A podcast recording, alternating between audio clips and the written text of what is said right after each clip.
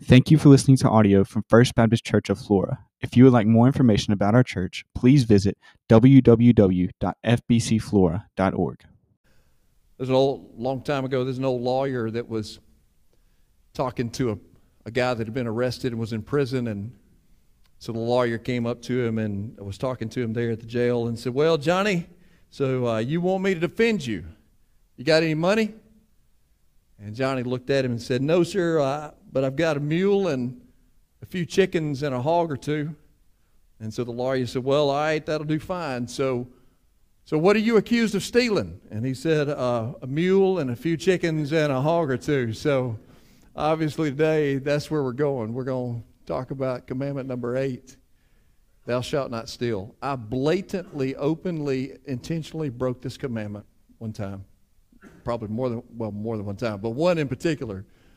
Uh, most of y'all know that, uh, uh, and confession is good for you. That's why I'm doing this. So, uh, but uh, most of you know that Lake Tiak-O'Khata is a big part of my family. How many of y'all know about Lake Tiak-O'Khata? All right, a bunch of y'all. So Louisville, Mississippi. Um, uh, anyway, so it's a big, been a part of my family for a long time. We do family reunions there. We do, we did Christmas there for years and years. Um, so it's been a part of my family for a long time. I mean, when I was a little kid, and uh, long when I was a little kid, uh, mom and daddy bought this little tiny camper, and we pulled it behind our 1972 GMC pickup truck that daddy had, and we pulled it over to Lake Tiak-O'Khata one time to go camping. And so one morning, Tim, my older brother, he's three years older than me, uh, Tim and I, just little fellers, and, and we got up and we walked over to the to the restaurant. If you've been to Tiak-O'Khata, you know what I'm talking about. Just the main building there, the restaurant that's right on the lake. Well, when you go in the door there, as soon as you walk in, uh, uh, you walk around a corner to where the restaurant is, but you walk past a wishing well that's very accessible for little boys. And so Tim and I walked past, like that, no, we didn't walk past. We stopped. We stopped at the wishing well and looked around. Nobody was in the lobby at that time. So we got down on our hands and knees and totally emptied that thing. I mean, raked every penny, every nickel, every quarter out of there, stuffed it into our pockets, went walking back to our campsite, ching, ching, ching, with our pockets, uh, water running down the front of our, our pants legs there, got in the little camper on the little formica table there in the front part of the camper, put it all up there and just started, one for you, one for me, one for you, one for me until the door of the camper opened and Daddy stepped in. And uh, so the rest of the story, I'm just going to leave it alone after that. But uh, it was not a pretty sight after that. We did return the money, and and uh, but man, we just blatantly broke that commandment. Just thou shalt not steal. I don't care. I'm taking it. And so we did. Um, you know, if you've ever had something stolen from you, you know it it brings some bad feelings. Uh, feelings of anger hopelessness. Most I've heard many people say, and I've said it myself, man, I can't stand a thief. Uh, maybe sometimes we use a little stronger language than that, but but I just don't like it, it brings a lot of harsh feelings. When Vicki and I when Vicki and I got out of seminary um, from New Orleans Seminary, 1989, I finished up my master's degree in 89, and we moved to Jackson, moved back to Jackson from New Orleans to Southside Baptist Church on Raymond Road. You may know where that is there, right off of Ellis Avenue. And we lived right there beside the church. The, the church owned a house that used to be the, the pastor's home, the pastorium, back when churches used to provide their pastors with homes. And well, the pastor of the church had, had bought his own home over close to Wingfield High School. And so there was a house there, and the church said, Look, y'all come on staff, y'all can just live here. And so we had a house. And so we came home and brought uh, Reese uh, home. He was. Uh, uh, little little fella, and then uh, Rachel was born while we were at Southside Baptist Church, and so we had two little kids there living in that house. And in the time that we stayed there, we were broken into twice in that home, and uh, it uh, luckily we were not home either time. But that's a horrible feeling. If you've ever had that feeling, you know, for Vicki to call me and say, uh, you know, the, the garage door's been kicked open. There's a broken window in the back of the house, and there's blood on the wall where the guy, you know, climbed in and you know, stole my daddy's class ring, stole some jewelry from Vicki that was very, very precious to her and things like that. And they will never get that stuff back. And boy, it's just you just, you know, you just have bad feelings toward the person that did that. And so that's what we're talking about there. We're talking about this eighth commandment. Exodus chapter 20, verse 15. If you want to open your Bible to that, we're just going to read that one commandment. You could probably say it out loud with me. Stand up and let's read it, and we'll, uh, we'll jump into the sermon. Exodus 20, verse 15. You shall not steal. There it is. Uh, may God bless the reading of that commandment. Let's pray together. Help us now, God, as we study your word, to hear from you today, Lord, and to figure out how this applies to our lives right now today and apply it to our lives and be obedient to you. In Jesus' name I pray. Amen. Thanks so much. You may be seated. So, like some of the previous commandments, the main point of this commandment is pretty clear and pretty easy to understand for the vast majority of us. It says, thou, good old King James, thou shalt not steal. You shall not steal. And so you do the word study, you, you know, like I've talked to you about when you read an Old Testament, if you can find out what the Hebrew words mean, that's good. It helps you understand because the Old Testament was written in Hebrew study New Testament, find some words. You can study the Greek and get some, because New Testament is written in Greek, get some deeper meanings. And sometimes there's, uh, because those two languages are, are, uh, are different, obviously different from the English language, but they've got a lot more meanings to them. Sometimes the words do. But this word means what we know it means. I mean, you look up the Hebrew, and the Hebrew says to carry away, it means to take that which belongs to another without his or her consent or knowledge stealing. Uh, that's what it is. And, and, so it's, it's a deed that is done uh, uh, secretly, it's, it's done uh, intentionally, just like we talked about murder. Uh, murder is intentionally taking someone's life. Um, it, it, stealing is done secretly, it's done intentionally, it's done um, maliciously, and, and it's, it, it ain't right. There's some other verses in the Bible that talk about stealing in different ways and different meanings of, uh, you know, what different ways that we can steal. Uh, the Bible condemns burglary, like Vic and I had been through. Some of you have been through. It condemns burglary, Exodus chapter 22, verse 2. It says, If a thief is caught in the act of breaking in and he is beaten to death, there is no one guilty of bloodshed. Um, I mean, I'll be honest with you. If I could have caught him, it would, you know. Uh, and and so so it includes burglary. It includes kidnapping. Uh, a horrendous crime, a horrendous, horrifying thing to think about. But obviously, it includes that. Exodus chapter 21, verse 16 says, Whoever steals a man and sells him, and anyone found in possession of him shall be put to death. That happens today. Trafficking is a huge thing today. That people are stolen, with a lot of times children, are stolen and then sold into trafficking. It can be sex trafficking. It can be all kinds of trafficking. It could be uh, work trafficking, uh, a, a, type of slavery that still exists in our day and age where people are stolen and sold, kidnapped and sold for trafficking purposes. So that's a real deal today. So it applies to us today. The New Testament talks about um, talks about stealing and tells us, listen, tells us that those that that thieves will not inherit the kingdom of God. Uh, listen to what 1 Corinthians chapter 6, verses 9 and 10, if you want to jot those verses down. 1 Corinthians 6, 9 and 10, it says this from the Phillips translation. It says, Have you forgotten that the kingdom of God will never belong to the wicked. Don't be under any illusion. Neither the impure, the idolater, or the adulterer, neither the effeminate, the pervert, or the thief, neither the swindler, the drunker, the drunkard, the foul-mouthed, or the rapacious. The rapacious, rapacious means greedy, shall have any share in the kingdom of God. Does that mean that I'm going to go to hell because I stole the money out of a wishing well? No, it means this is talking about people who are in that lifestyle. People that, because they don't know Christ, they just live in a lifestyle of thievery and idolatry and adultery and effeminate uh, lifestyles and drunkardness and foul mouth. Just, you don't know Christ. This is your lifestyle, and you ain't going, you ain't going to heaven. And, and that's what this is talking about. This, man, stealing is serious business with God. Serious business with God. Man, I, I, there's a story in the Old Testament book of Joshua. Remember when Joshua and the people walked, marched around the city of Jericho? You remember singing that little song when you were a kid? Joshua at the Battle of Jericho. And, Anyway, you remember Joshua chapter 6, the, the God told him, said, I'm going to give you the city of Jericho. And so this way you're going to do it. You're going to go out there and you're going to march around the city. And then on the seventh day, you march around seven times and you blow the trumpet and everybody holler. And when you holler, that's the southern translation, you holler. And when you holler, the walls are going to fa- fall down and then you go in and take the city. It's yours. Take it.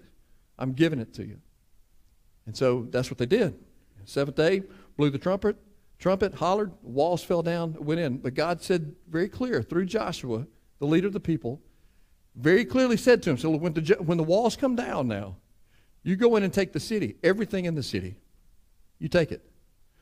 But the valuable stuff in there, and you're going to see a whole lot of valuable stuff because there's going to be homes everywhere, people everywhere. You get a lot of valuable stuff. All the valuable stuff, you, you don't keep that for yourself. You give, Joshua said, we got to give that to God. It belongs to Him.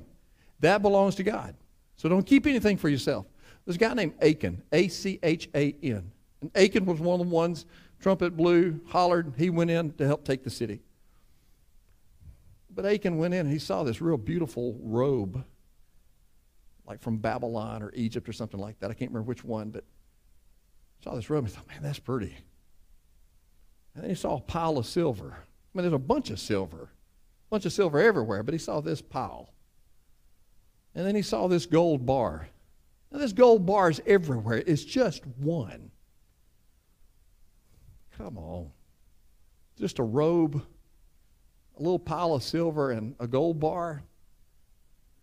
So he took it, took it back to his tent, buried it. That's Joshua chapter 6. Joshua chapter 7 tells another story that God told, the, told uh, Joshua and the people, said, All right, I want y'all to go and, and conquer this next group of people.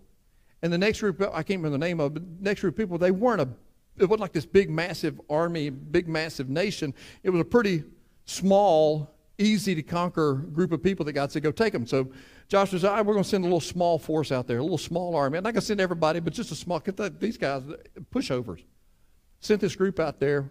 They got, they got whooped. Our, Joshua's people, they got whooped. 36 guys died. 36 guys died, lost their lives. They came running back with their tails tucked between their legs, going, What? And Joshua, what happened? That wasn't supposed to happen. So he started investigating what's going on here? Why did God let that happen? Well, the reason he let it happen is because the people were under his hand of discipline because of Achan's sin. Because Achan had stolen what God said, don't take for yourself. Achan stole it. Joshua finally did the investigation. Achan finally owned up to it, said, This is what I did. I did it. Here it is. It Gave the stuff out. And then they and then they dragged Achan and his whole family out of the city and stoned them and put them to death.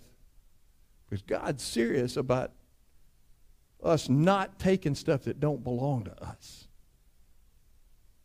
It's serious business with God. I mean, even, even Jesus had to deal with a thief. I'm not talking about the thief on the cross that went to heaven with him. That was a wonderful story. But he had to deal with a thief in his own group of disciples. Judas.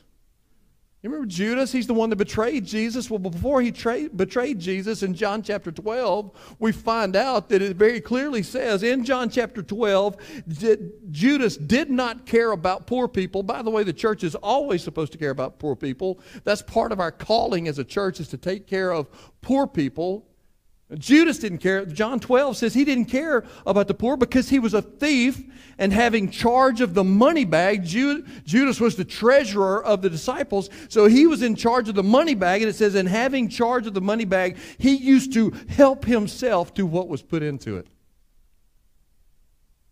I mean, that's serious business, man. That you're taking money that is given to be able to use to help poor people, and Judas is pulling money out and sticking it in his own pocket. I mean, there's so many ways that we break this commandment. I mean, sometimes we do steal someone else's possessions, whether it's a little kid when you're raking out the, the, uh, wishing well or sticking a piece of bubble gum in your pocket or a soda pop in your pocket from the corner store when you're a little kid or something like that. Or we do, we steal other people's possessions Sometimes we steal other people's, someone else's money. We, we embezzle money from our employer. We cheat on our taxes. We shade the books a little bit. We steal someone else's husband or wife through adultery. We steal someone else's time, not giving an honest day's work for an honest day's wages, or stealing time from your family. Or we steal someone else's answers on a test or an exam at school. Or we steal from God by withholding our tithes from Him. Stealing is evil, sinful, and disgusting in every form. And that's the application for this message today that as Christ followers, we must avoid stealing in any and every form. So, how do we do that? Now, the, I mean, obviously, we can do it by just obeying commandment number eight Thou shalt not steal sing the invitation song and go home and just don't steal. But I think there's some other ways that we can, some antidotes, I'm calling them, for stealing. Some things I think, uh, I really believe we put these into place in our life, we're going to be much less likely to be guilty of this sinful, evil, disgusting thing. Antidote number one is contentment. Contentment. One of the ways that the enemy tempts us to steal, listen to me now, hang on with me. One of the ways that the enemy tempts us to steal is by sowing seeds of discontentment in our minds. In other words, we, we covet what someone else is, has. Now, we'll get that's commandment number 10, so Lord willing, we'll be there in two weeks and we'll talk specifically about what that means. But man, social media makes this a, an easy thing for us to do. Now, we're all on social media, you know, and y'all been seeing that Vicky's been celebrating her birthday all week long, and we ain't through yet, and all that kind of stuff. And you, you, we see people's grandkids, and we see folks on vacation, and we see people buying a new house, or somebody getting a new boat, or we see this or that, or something like that. And what you don't see is you don't see the times when Vicky and I are fighting with each other. We don't post pictures of us up in each other's face when we're fighting and stuff. Y'all don't, we don't want y'all to see that we're real people and we disagree on stuff and I'm always right and stuff like that. And, and y'all know that I'm in trouble now for even saying that. And I'm not going to post that on Facebook. But you know that that's, you know, we, you don't see that stuff. But you see the happy families and you go, man, well, golly, I wish my, my family was that happy. See the new house. man, wow. Wish I had a house like you see the people on vacation, man, I wish I could afford that. And man, all of a sudden those seeds of discontentment and start growing, and the enemy loves that. He loves when we start doing that. Because we want what is we want what is not ours, or listen, we think we think we have to have what other people have or what we perceive they have. Because, like I said, you don't see the rest of the story. You don't see the credit card bills. You don't see their bank accounts. You don't see the fights. You don't see the ugliness that is in all of our lives in different times, in different ways. So, we, when we start down this road, we're headed in a dangerous direction you know, we, we, we need some extra money to try to step up our image where we can kind of look like we got it going on, like everybody, like we think everybody else has it going on. And so we need a little extra money. So we pad that expense report just a little bit more. We stop giving to the church or we, we cheat on our taxes or on that tax return and we do some stuff here and there. And we start thinking these kinds of thoughts because this is what the enemy starts to helping us, starts tempting us to think, well, you know, it's just a little bit. This isn't that much. The church really doesn't need my money. I mean, there's so many more people in that church make so much more money than me, and they don't need my little money and stuff like that. Or, you know, I'm going to pay it back as soon as I can, and all that kind of stuff. That discontentment. Or sometimes we experience a season, we, we experience a season of discontentment in our marriage so we start thinking these dangerous, entertaining these dangerous thoughts of stealing someone else's spouse who we think will make us happier. And can I tell you something right now? God does not care about your happiness when your happiness runs completely counter to the Word of God. Can I get an amen there from somebody? I don't know where we came up with this idea that God's this magic, this genie that's going to wave his little magic wand and just make us all happy all the time. He's not all about you being uh, happy, He is about you being obedient. Amen? That's another good place to say amen. Y'all can say amen. That is okay, I promise. Paul knew about contentment. Jot down Philippians chapter 4, verses 11 through 13. Apostle Paul. Philippians 4, 11 through 13. And listen to how he said this. Pay close attention to his words. He said, I have learned. Three words. I have learned to be content, whatever the circumstances. And then he said it again. I know what it is to be in need, and I know what it is to have plenty. And then he said, I have learned the secret of being content in any and every circumstances, whether well fed or hungry, whether living in plenty or living in want, I can do all things through Christ who gives me strength. Our, our, our sin nature is not naturally content. It's, contentment is something that we have to learn. Paul said, I have learned. Your, your sin nature is not content. Your sin nature is constantly wanting things that don't belong to you, constantly tempting you to, to step into a direction that you're not supposed to go or, or think something you're not supposed to say, something you're not supposed to say. Your sin nature is not naturally content. Contentment is something that we have to learn as we grow in our walk with Christ. And we learn contentment by being by being quiet before the Lord instead of grumbling and complaining about what we don't have. We, we, we learn contentment by being quiet before the Lord. Ian mentioned it spending time with the Word, spending time in prayer.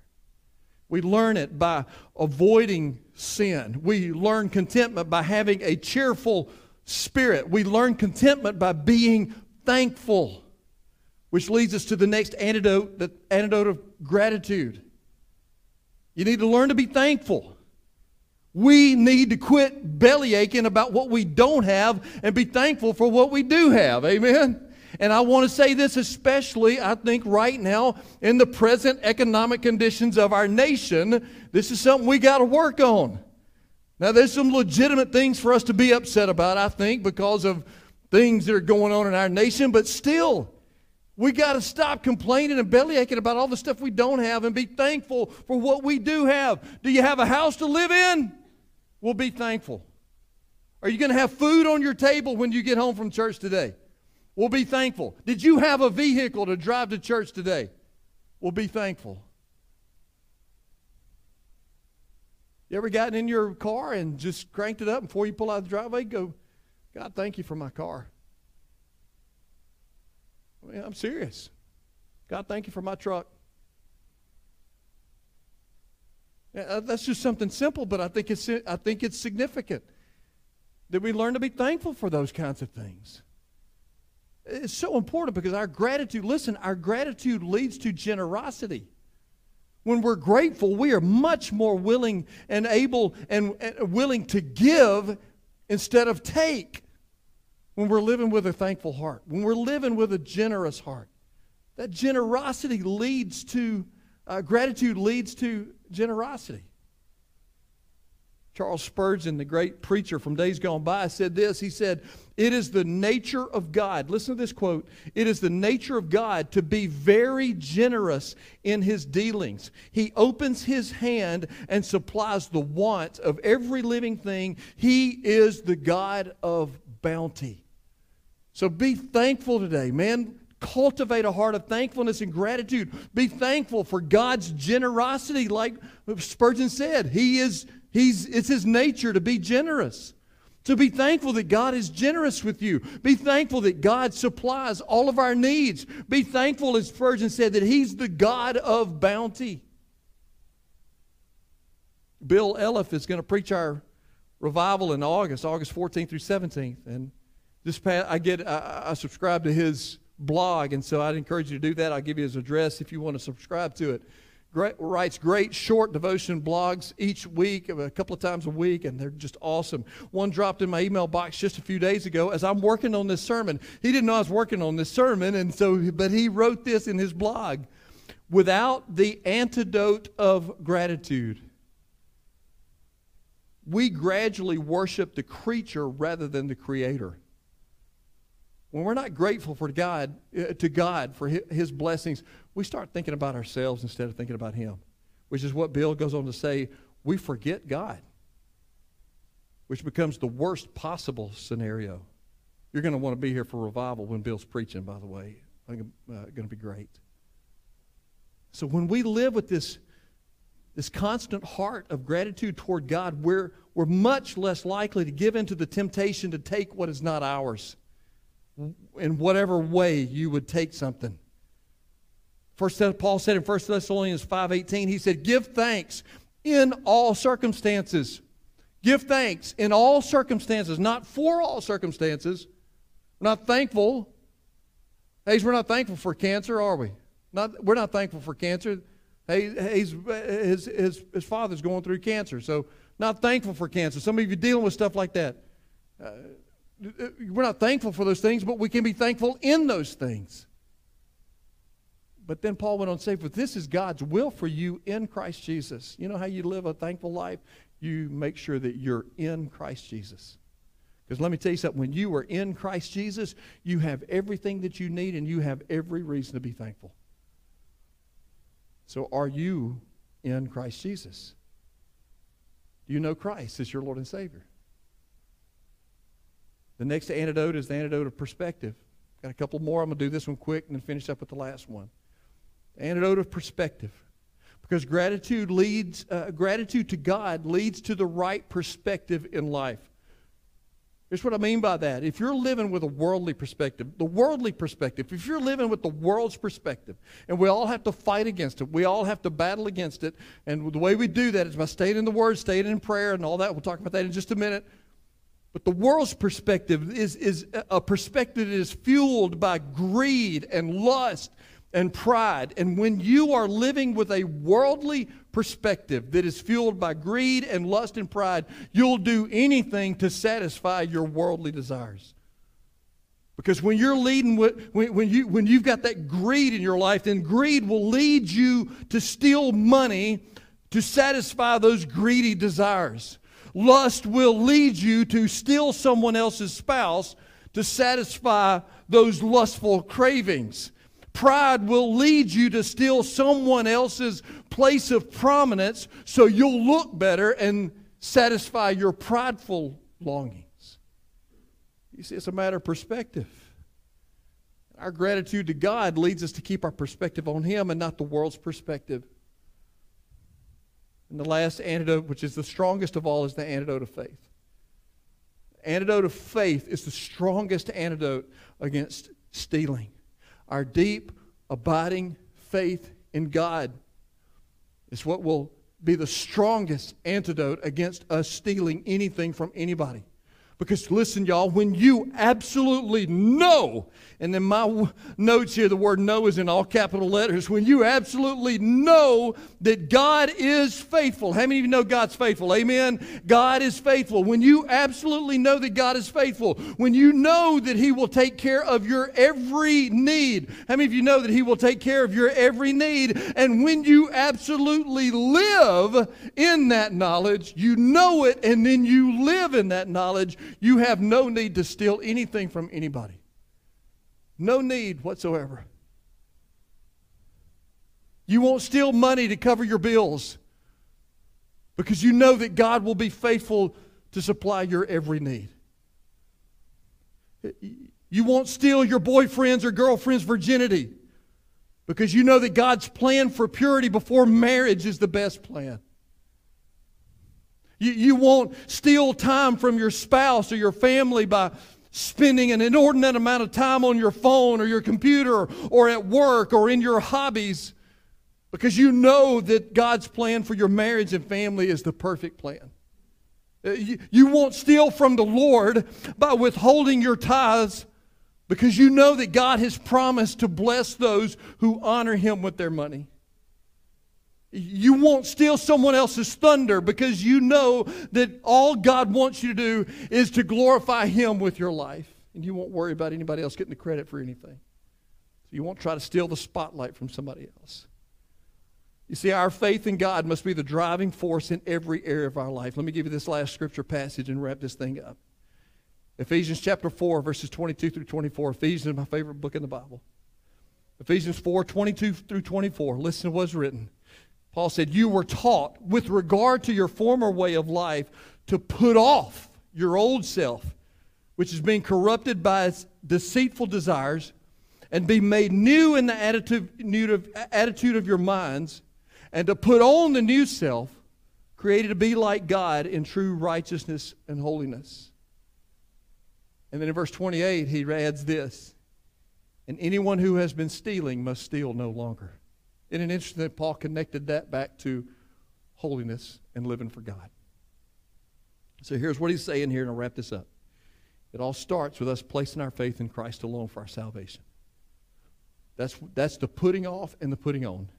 You put off your old self, and you put on the new self that is found only in Christ. So have you done that? do you know for sure today that you have put off the old self and have put on the new self? Because nothing else matters except that. So once you do that, it starts with that.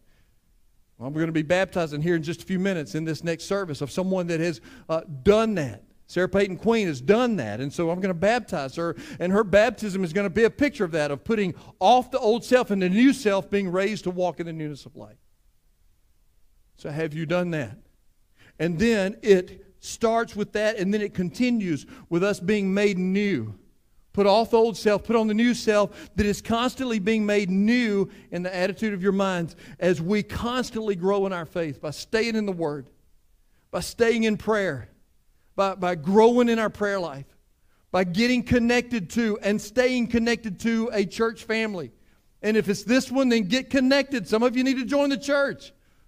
Join the church. Make that commitment. Take that step of faith. Join this body of believers. Join us in doing the work that God's called us to do. You need us and we need you, so come on and make that commitment. And then live in that holy life.